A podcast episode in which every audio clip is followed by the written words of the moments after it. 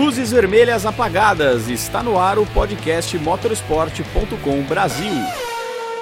Salve, salve, galera! Estamos chegando com mais uma edição do podcast motorsport.com Brasil.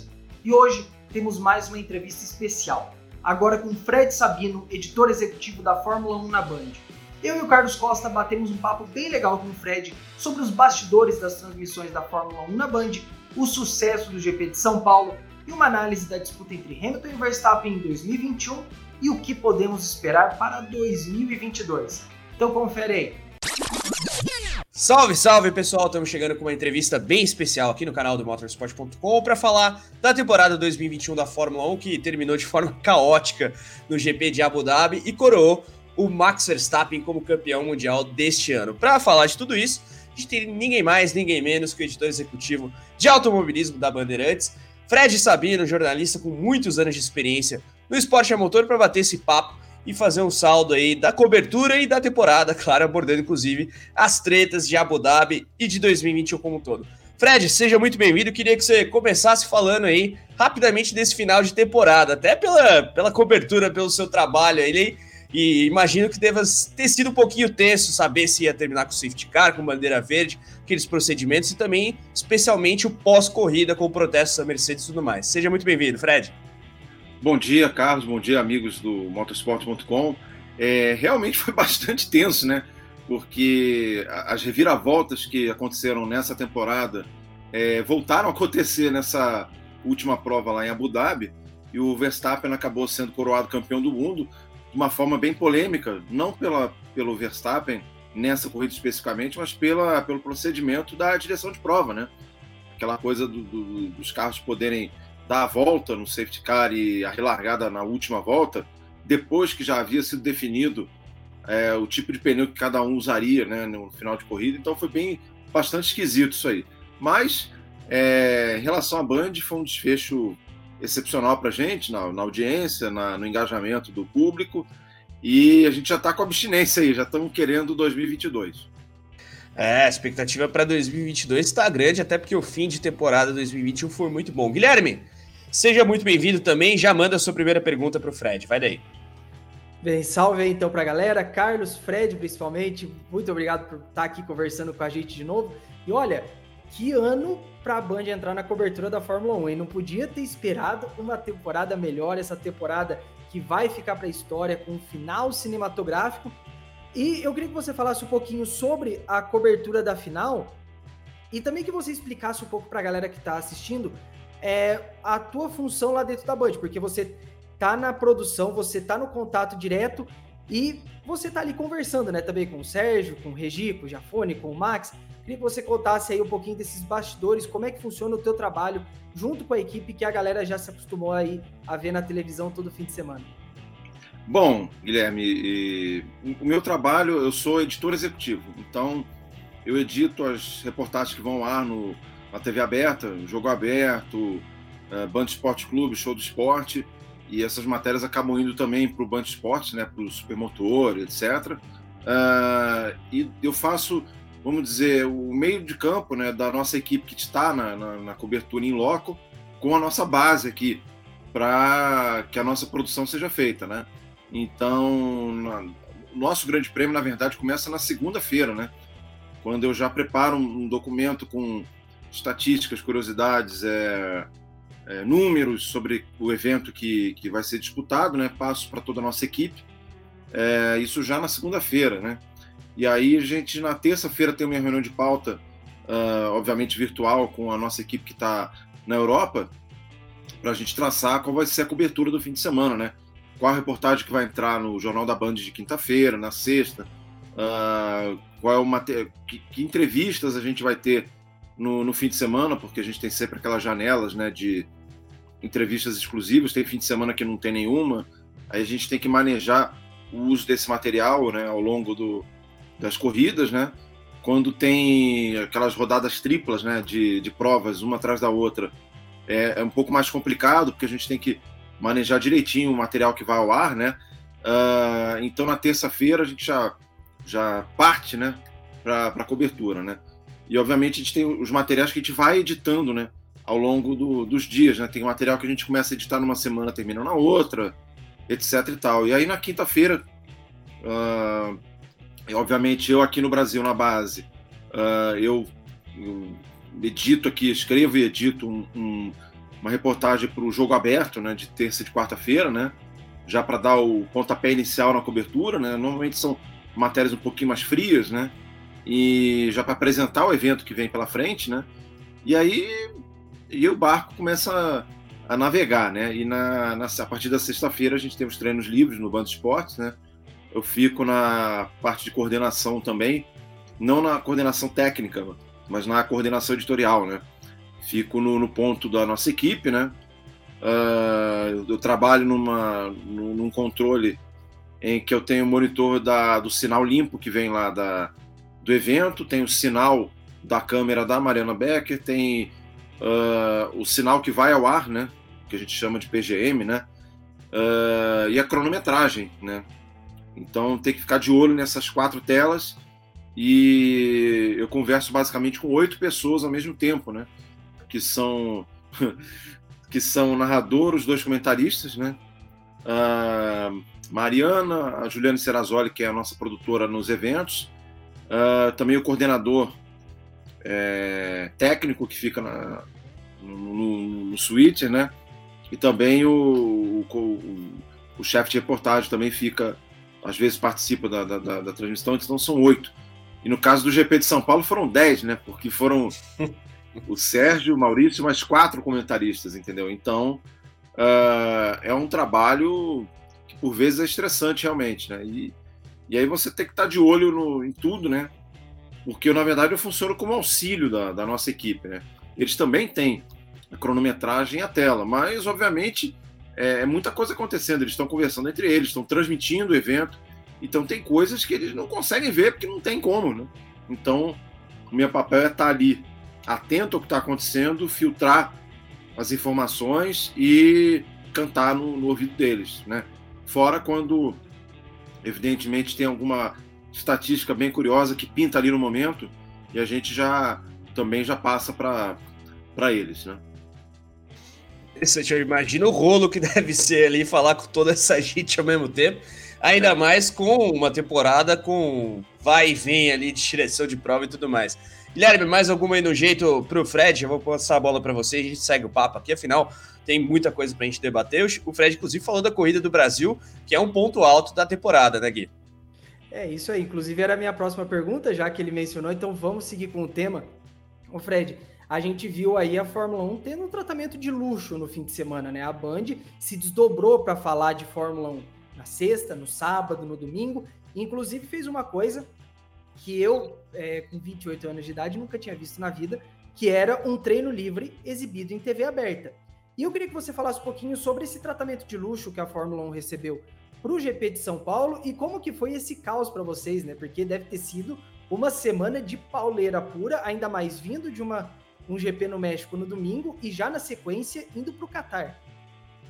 Bom, é, na verdade eu queria, antes de qualquer coisa, a gente tem que dar os parabéns para a área técnica e operacional da Band, né? O Thiago Perrella e o Rodrigo Salomão fizeram um trabalho maravilhoso, eles e, e as equipes deles, né, ao montar o estúdio panorâmico ali em cima da torre. Foi um trabalho monumental de, da parte técnica, a gente não teve nenhum problema, tudo funcionou maravilhosamente bem e sem isso a gente não poderia ter levado ao público o evento como a gente levou, né? Então, é, o ponto de partida é o trabalho deles, né? E a gente, obviamente, depois complementa, né? Uh, na verdade, por que, que a Fórmula 1 está dando certo na Band? Porque emissora abraçou o evento, abraçou o produto, né? Uh, dando espaço para a gente fazer as reportagens, dando espaço para a gente fazer uma transmissão com começo, meio e fim, né? E a gente consegue entregar um produto bacana para os fãs, né? Porque a equipe é extremamente qualificada, é, tanto a equipe técnica, como eu mencionei agora, como a equipe editorial, né? Você tem todo mundo já com bastante experiência na, na, na Fórmula 1, então, é, é, é colocar o barco para navegar e fugir das ondas, fugir do, da, da, dos icebergs né, que, que pintam né, durante um fim de semana de cobertura. mas com todo com todo o espaço, com toda a forma como a Band abraçou o evento e o produto, evidentemente a gente consegue entregar uma, uma transmissão de qualidade para o telespectador.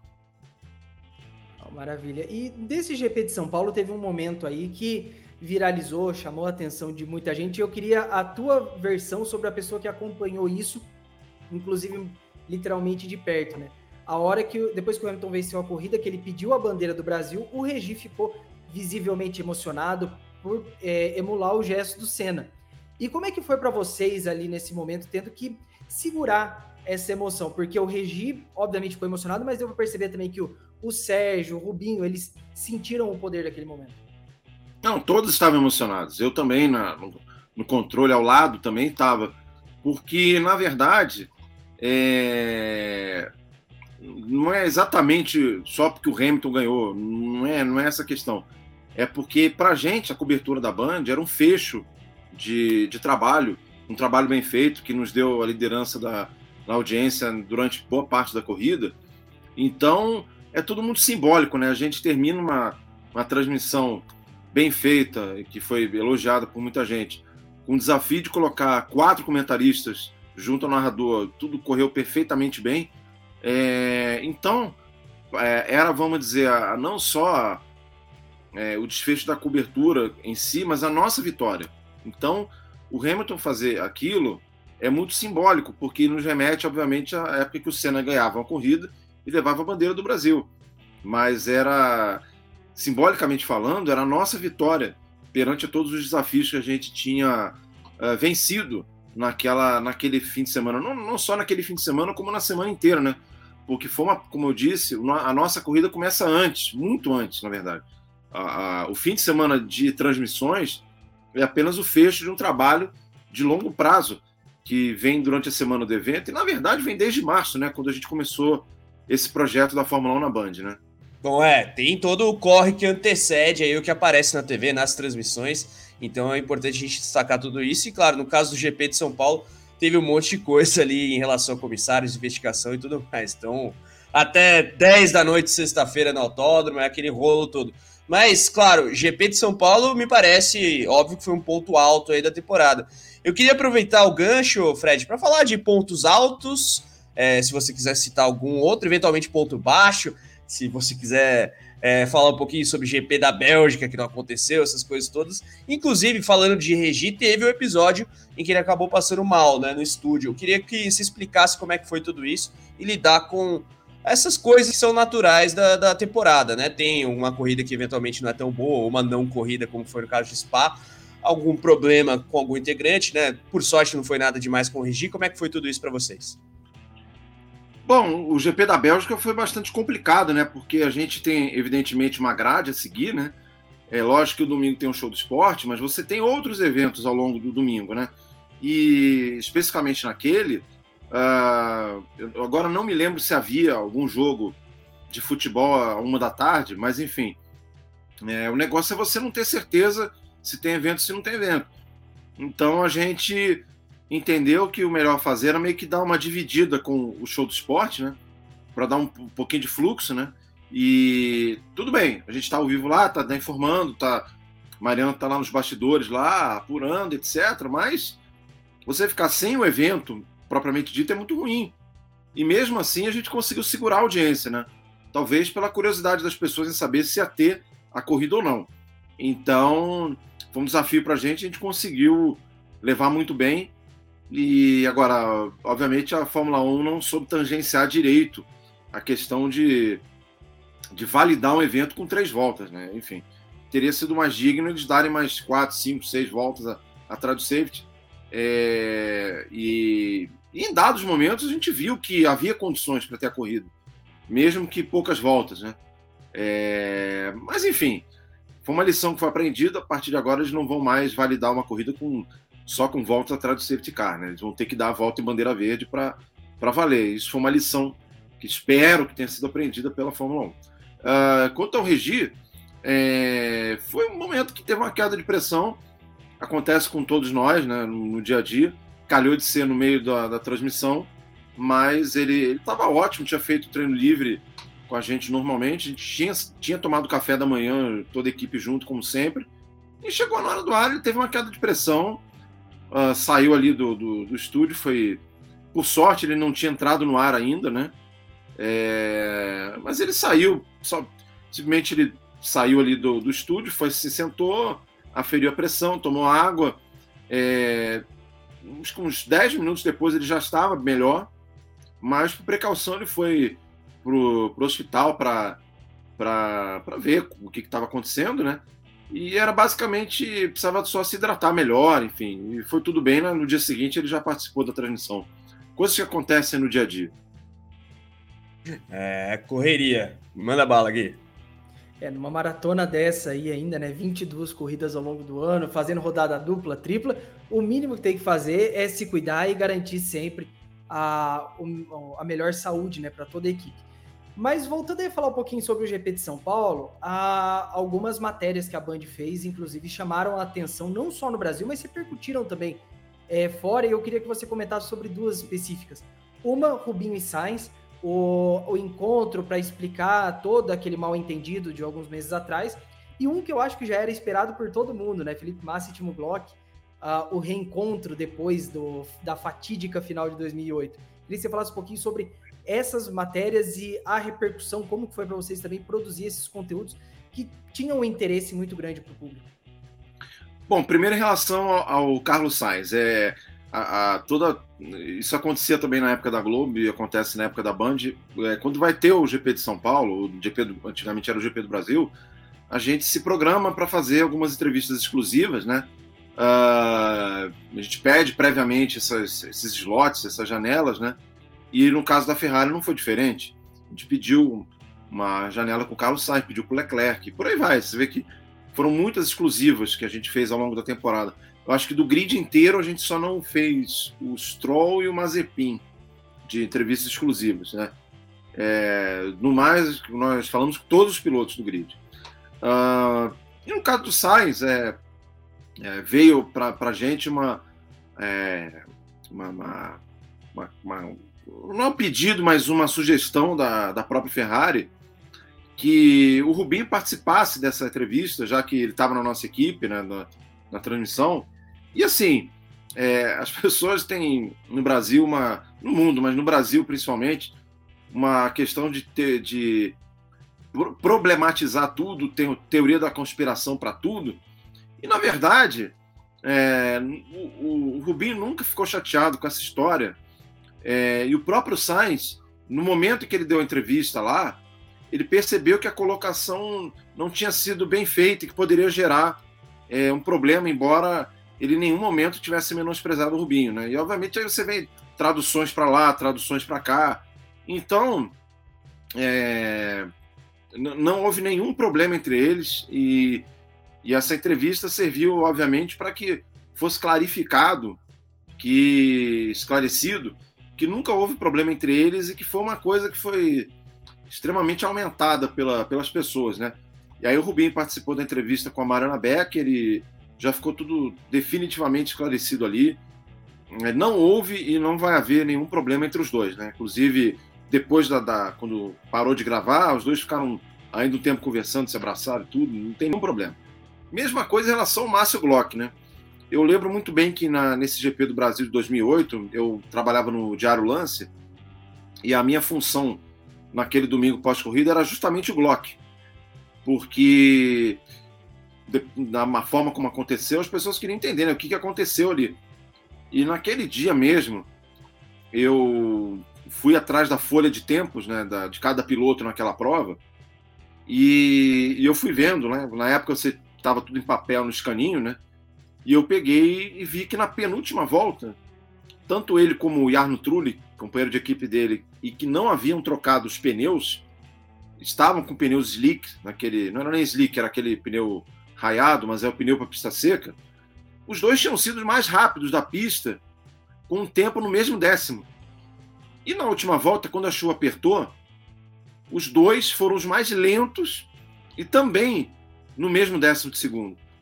Isso por si próprio já derruba a tese de que o cara tirou o pé, de que o cara abriu, de que o cara. Enfim, os dois, eh, tanto o Glock como o Trulli, estavam com grande dificuldade para controlar o carro na pista naquelas condições. Então a minha matéria do lance na, na segunda-feira foi exatamente para mostrar que o Glock já não tinha tido culpa nenhuma naquela situação, né? Enfim, mas obviamente gente tem teoria da conspiração, o cara, o cara abriu pro Hamilton, o cara prejudicou o brasileiro e por aí vai, né? Uma coisa absolutamente sem pé nem cabeça.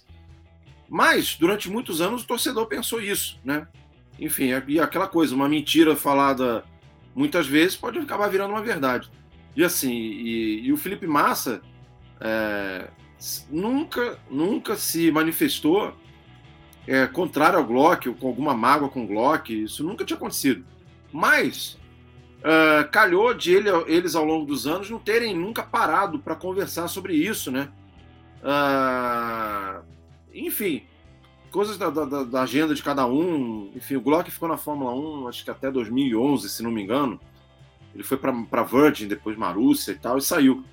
É, mas o Bloch acabou também nunca se aproximou, porque obviamente ele foi informado de que no Brasil estavam achando que ele tinha culpa. E naquele mesmo domingo, eu indo atrás do Glock, né, no paddock, os caras estavam jogando latinha de cerveja para baixo, né, latinha cheia. Você imagina, né? E eu tive. O negócio passou aqui do lado da minha cabeça. Quase tomei uma lata de cerveja por causa do Glock. Enfim. Então, e os anos passaram, os anos passaram, os anos passaram. E aí, no Grande Prêmio do México, uh, os dois se cruzaram no paddock, meio à distância. E o Felipe fez sinal para o Glock, o Glock deu um, um tchauzinho de volta. E, então o Glock sentiu que era forma de aproveitar que ia ter o Grande Prêmio de São Paulo depois, para conversar com o Felipe pessoalmente sobre o assunto, né? E gravar um, um material para televisão é, para realmente esclarecer, né? Mostrar para quem viu que realmente não teve nada aquela, aquela história. Foi uma triste coincidência para a gente, né?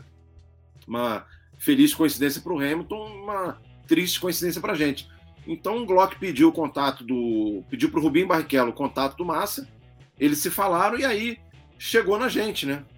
A Band, enquanto é, emissora oficial da Fórmula 1 no Brasil, chegou pelo Reginaldo Leme e aí, é, consequentemente a mim, e a gente tratou de botar de pé essa, essa produção que foi em conjunto com a Sky alemã, né? E, tanto que a gente se ajudou nessa, nessa pauta, né? E aí botamos ele para eles para conversar e, e, o Felipe pela primeira vez viu a onboard do Timo Glock naquela última volta. E você vê que o carro abana para tudo quanto é lado, não tem tração, enfim. Então, uh, o, o Felipe que evidentemente já tinha convicção de que o Glock não tinha feito nada de errado, teve ainda mais a certeza e a gente colocou isso no Jornal da Band em toda a nossa programação. É, o Glock foi uma grande vítima da aderência ali no fim das contas, até porque a condição de pista não era das melhores. Gui, você ia mandar alguma? Pode mandar. Opa, e Fred, você mencionou aí sobre a questão, quando você falou do GP da Bélgica, né, sobre conciliar com outras é, transmissões esportivas da Band, eu queria que você falasse um pouco sobre isso, como que é unir a Fórmula 1 com o futebol, com as outras transmissões da Band, até porque dá para ver que a Fórmula 1 meio que ganhou um, um status de carro-chefe da cobertura esportiva da Band. Sim, evidentemente. É, hoje é, é um produto premium, sempre foi, mas como eu falei no começo, foi fundamental a, o apoio da Band, a forma como a Band abraçou a Fórmula 1. Uh, ah, e evidentemente no domingo é sempre complicado pelos eventos, né? No caso, a Band tem, obviamente, campeonatos de futebol, né?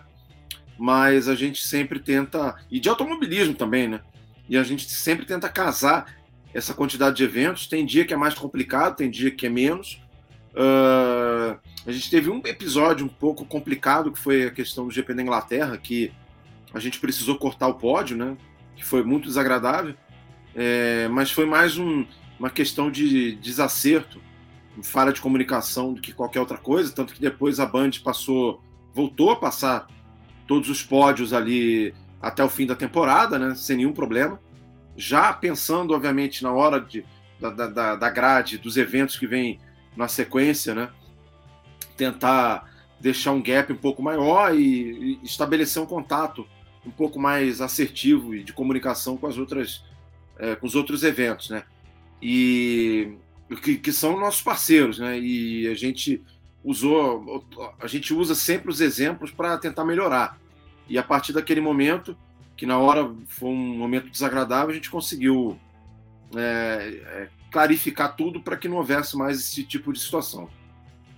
Boa. Agora, voltando um pouquinho para a questão da, de pista propriamente dita, digamos assim, até pelo fim de temporada que a gente teve agora com o GP de Abu Dhabi.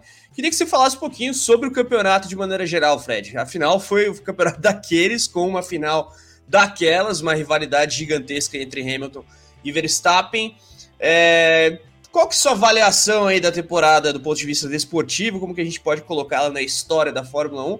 E eu queria saber também de você, Fred, se dá para a gente comparar essa rivalidade de Hamilton e Verstappen com outras históricas.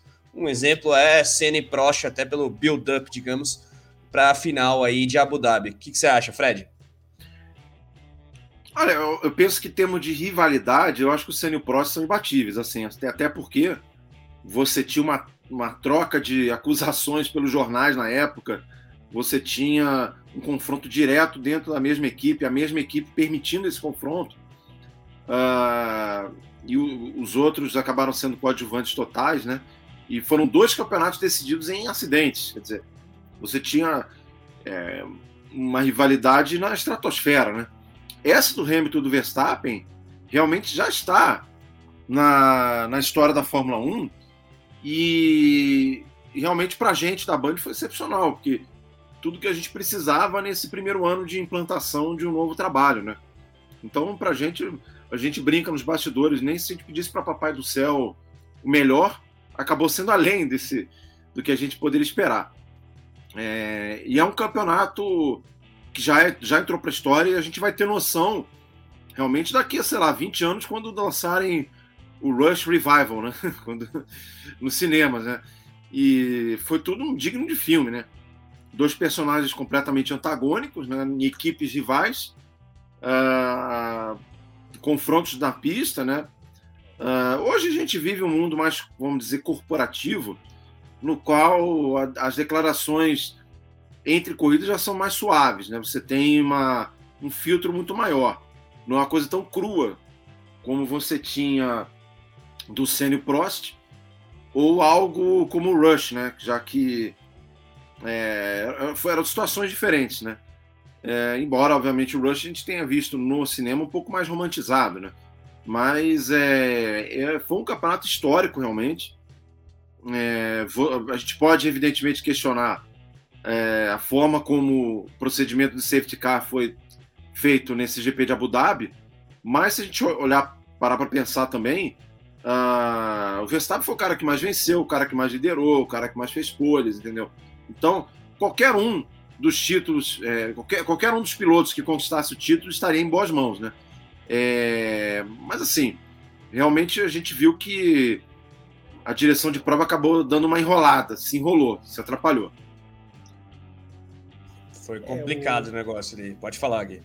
Cara, Não, começou, eu... olha só, começou uma obra aqui, uma, essa obra já tá há meses aqui, isso tá vazando, tá atrapalhando. Não, tá de Não, boa. tá tranquilo. Cara, esse cara não acaba essa obra nunca, cara. Impressionante. É, é. Eu passei por obra em três lugares diferentes em 2020, é foda. Bom. É, pode. Corrado, você tá multado aí, não, não tá te ouvindo. Ah, perdão, não, só pra falar que tá tranquilo, não tem barulho é, não tá nenhum. Se você quiser continuar. Tá... Beleza. Sim. É, então vamos, vamos que vamos. Gui, já retoma aí com, com o que você ia falar. Aí depois a gente corta. Uhum. É, e o Fred falou aí um ponto interessante, né? Esse GP de Abu Dhabi cheio de polêmicas e uma temporada que foi tão boa que não acabou nem na bandeira quadriculada, né? A gente teve essa novela que foi se desenvolvendo ao longo dos dias mas no final das contas a Mercedes veio e retirou o protesto, afirmando aí que recebeu bem a notícia que a FIA vai investigar o procedimento e mudar a, as regras para o ano que vem. E Fred, eu queria a tua opinião sobre isso. A Mercedes tirou o protesto, mas pelo que aconteceu e por todo o argumento que eles tinham, você acha que eles tinham é, base para dar sequência a esse recurso nos tribunais? Olha, vamos dizer assim, a atitude da direção de prova depois a gente começa a olhar, ler o regulamento, enfim, a gente já sabia da, da questão de ultrapassar os caras e de ter uma volta a mais, aquela tudo, e a gente já sabia. A regra diz que o diretor de prova, se ele quiser, ele pode dar a bandeira verde de novo, se ele sentir que há condições de segurança para isso. Então, o Masi ele estava protegido pelo regulamento. Agora, é extremamente discutível ele tomar uma atitude dessa depois que o, que o Verstappen trocou o pneu, depois que a Mercedes, que na minha opinião também errou de não ter marcado o, Ham, o Verstappen, é, não ter trocado o, o, pneu do Hamilton. Então foi uma condição desigual. E assim, não dá para dizer assim, ah, o Michael Masi quis beneficiar o Verstappen. Isso a gente não pode afirmar. A gente não tem prova disso. É, seria leviano a gente falar isso. Mas de uma forma involuntária ou não, ele influenciou no final do campeonato mesmo protegido pelo regulamento. Então, é, é uma coisa que deveria ser mais preto no branco. Ou então ele deveria ou ter invocado uma bandeira vermelha, que permitiria ao Hamilton trocar o pneu também, ou então encerrar atrás do safety car. Né? A forma como foi feita foi injusta, pro, no caso para o Hamilton. Embora, repito, ele estivesse dentro do regulamento. Mas no momento em que você deixa. É que nem o futebol, às vezes você tem a interpretação do árbitro. Se deixa a interpretação na mão do árbitro, às vezes pode sair algo bem complicado. Mas o, o, o que é triste disso tudo é que, por exemplo, o Verstappen, é, como eu falei, foi o piloto que mais ganhou, que mais liderou, o que liderou por mais tempo o campeonato.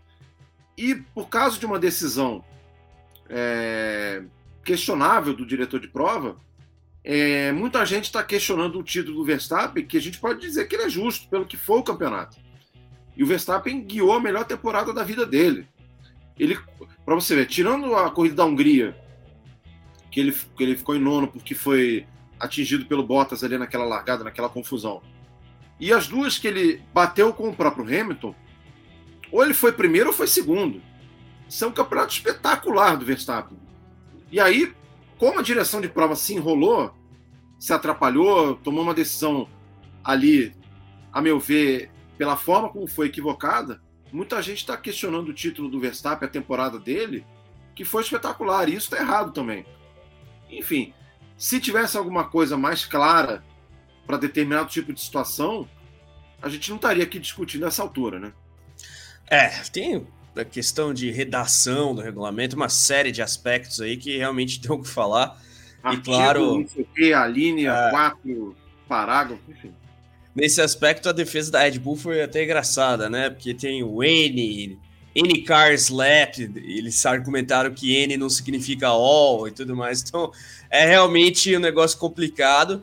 E eu acho importante o que o, que o Fred coloca, que é, independentemente de concordar ou não com a decisão do Michael Masi no final, a gente não descredibilizar o campeonato do Verstappen, que realmente foi muito bom. E claro. Exatamente. E teve uma série de tretas ao longo do ano, né, Fred? A, na própria é. final, o, o primeiro entreveiro ali na primeira volta. Pode, pode é, falar. Quando, quando o Hamilton ganhava tudo, quando a Mercedes ganhava tudo, a gente pô, tinha que ter uma rivalidade, tinha que ter um, alguém para confrontar isso. Aí quando tem, começa essa guerra aí é, nas redes sociais.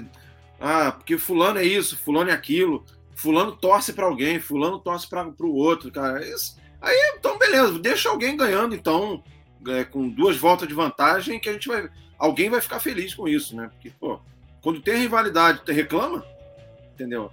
É tudo que a gente queria ver, a gente viu. Alguém vai ganhar, entendeu? Lógico que a gente. É. Aqui o nosso papel é criticar quando tem alguma coisa fora do tom. E a gente está fazendo isso aqui. Agora, é, ninguém está satisfeito nunca também complicado. É, bom, o fato é que a temporada foi boa, né? Gostando ou não do título do Verstappen, teve pega para lá, pega para cá, Lógico. competitividade extrema. Gui, você ia mandar alguma? Pode, pode falar.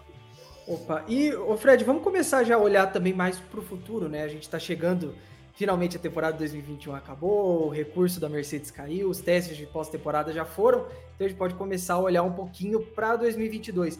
E eu queria a tua visão, depois de acompanhar de perto aí o que aconteceu entre Mercedes e Red Bull, como é que você vê que vai ficar o, a rivalidade no futuro entre as duas equipes, entre Hamilton e Verstappen, e principalmente, a gente tem um novo carro chegando, se pode alguma outra equipe ou piloto entrar aí no meio dessa seara para o ano que vem? Olha, simplesmente a gente não pode falar absolutamente nada sobre 2022, simplesmente por ter um novo carro.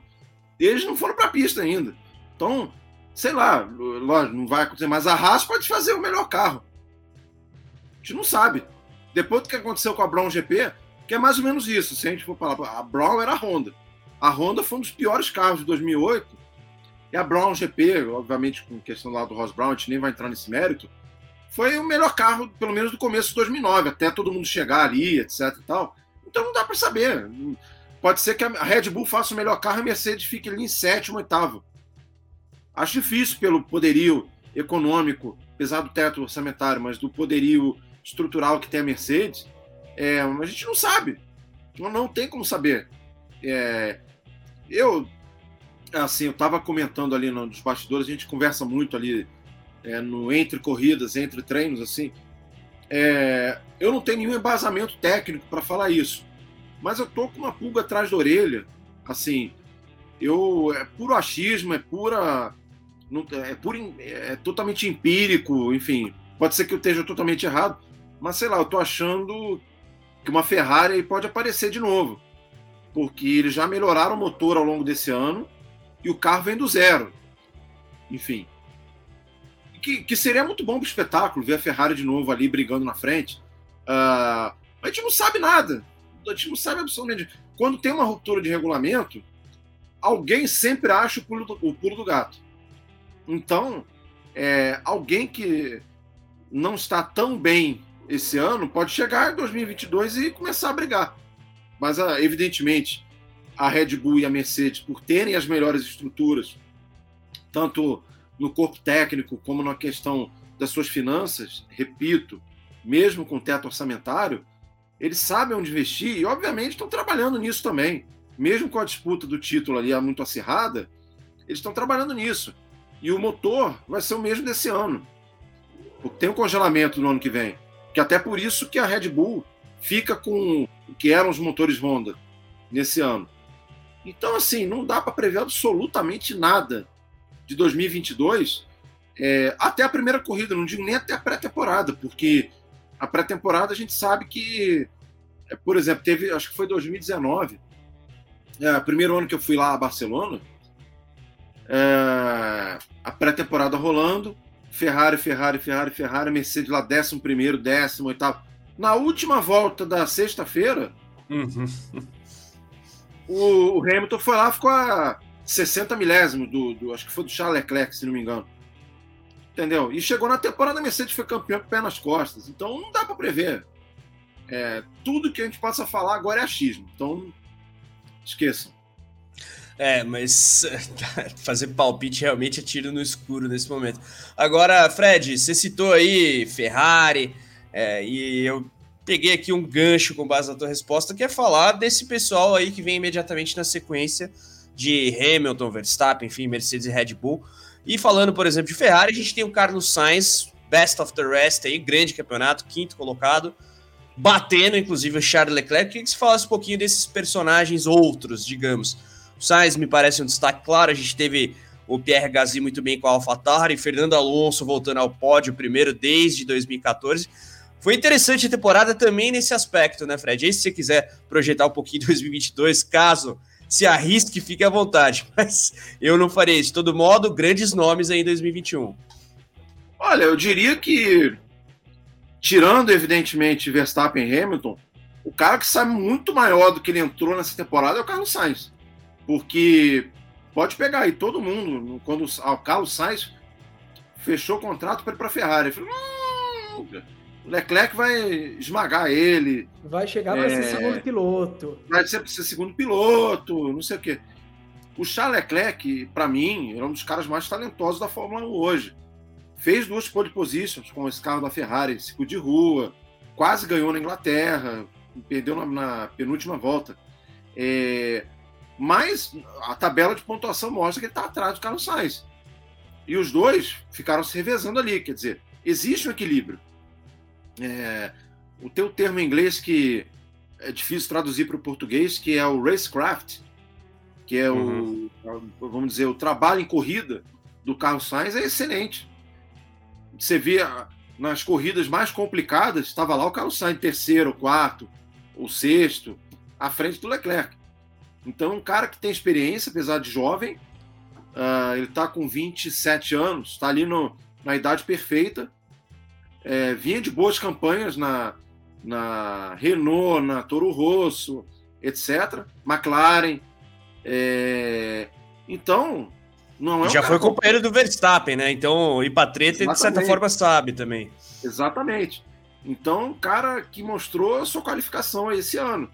É, não acho que ele tenha a mesma velocidade e talento do Charles Leclerc, mas era um cara muito subestimado e que esse ano provou que está ali. É um cara pra, é muito justo que ele esteja ali na Ferrari.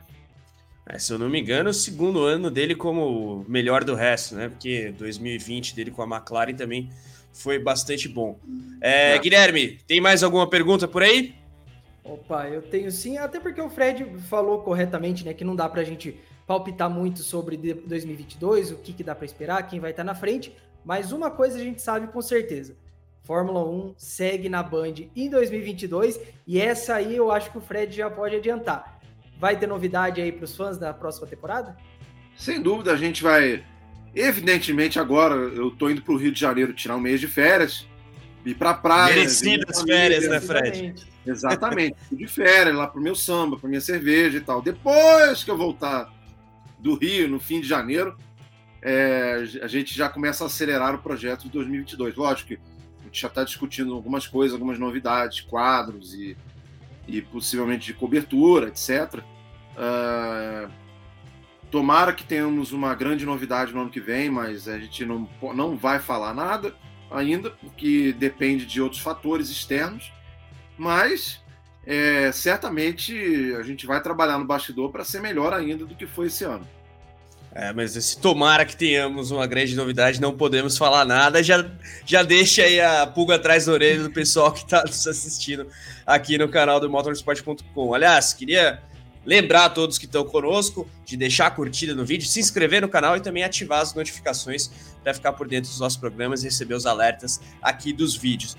Eu queria agradecer demais ao Fred Sabino, editor executivo de automobilismo da Band, pelo papo, pela análise da temporada 2021, falando um pouquinho de 2022 também, mas, claro, com foco na rivalidade entre Verstappen e Hamilton nesse ano e na cobertura também da Band, que eu acho que foi mais do que bem feita. Fred, você sabe que as portas aqui do canal estão sempre abertas para você e valeu uma vez mais pela participação. Obrigado, Carlos. Obrigado, Guilherme. Sempre as ordens aí para vocês. Uh, vocês fazem uma cobertura muito bacana é um, vamos dizer, o braço nacional de um grande grupo que é o Motorsport. E é um prazer estar com vocês aqui, estou sempre à disposição. É isso aí, galera. Então, curtida no vídeo, inscrição no canal, notificação ativada. A gente se vê na próxima. Um grande abraço. Tchau, tchau.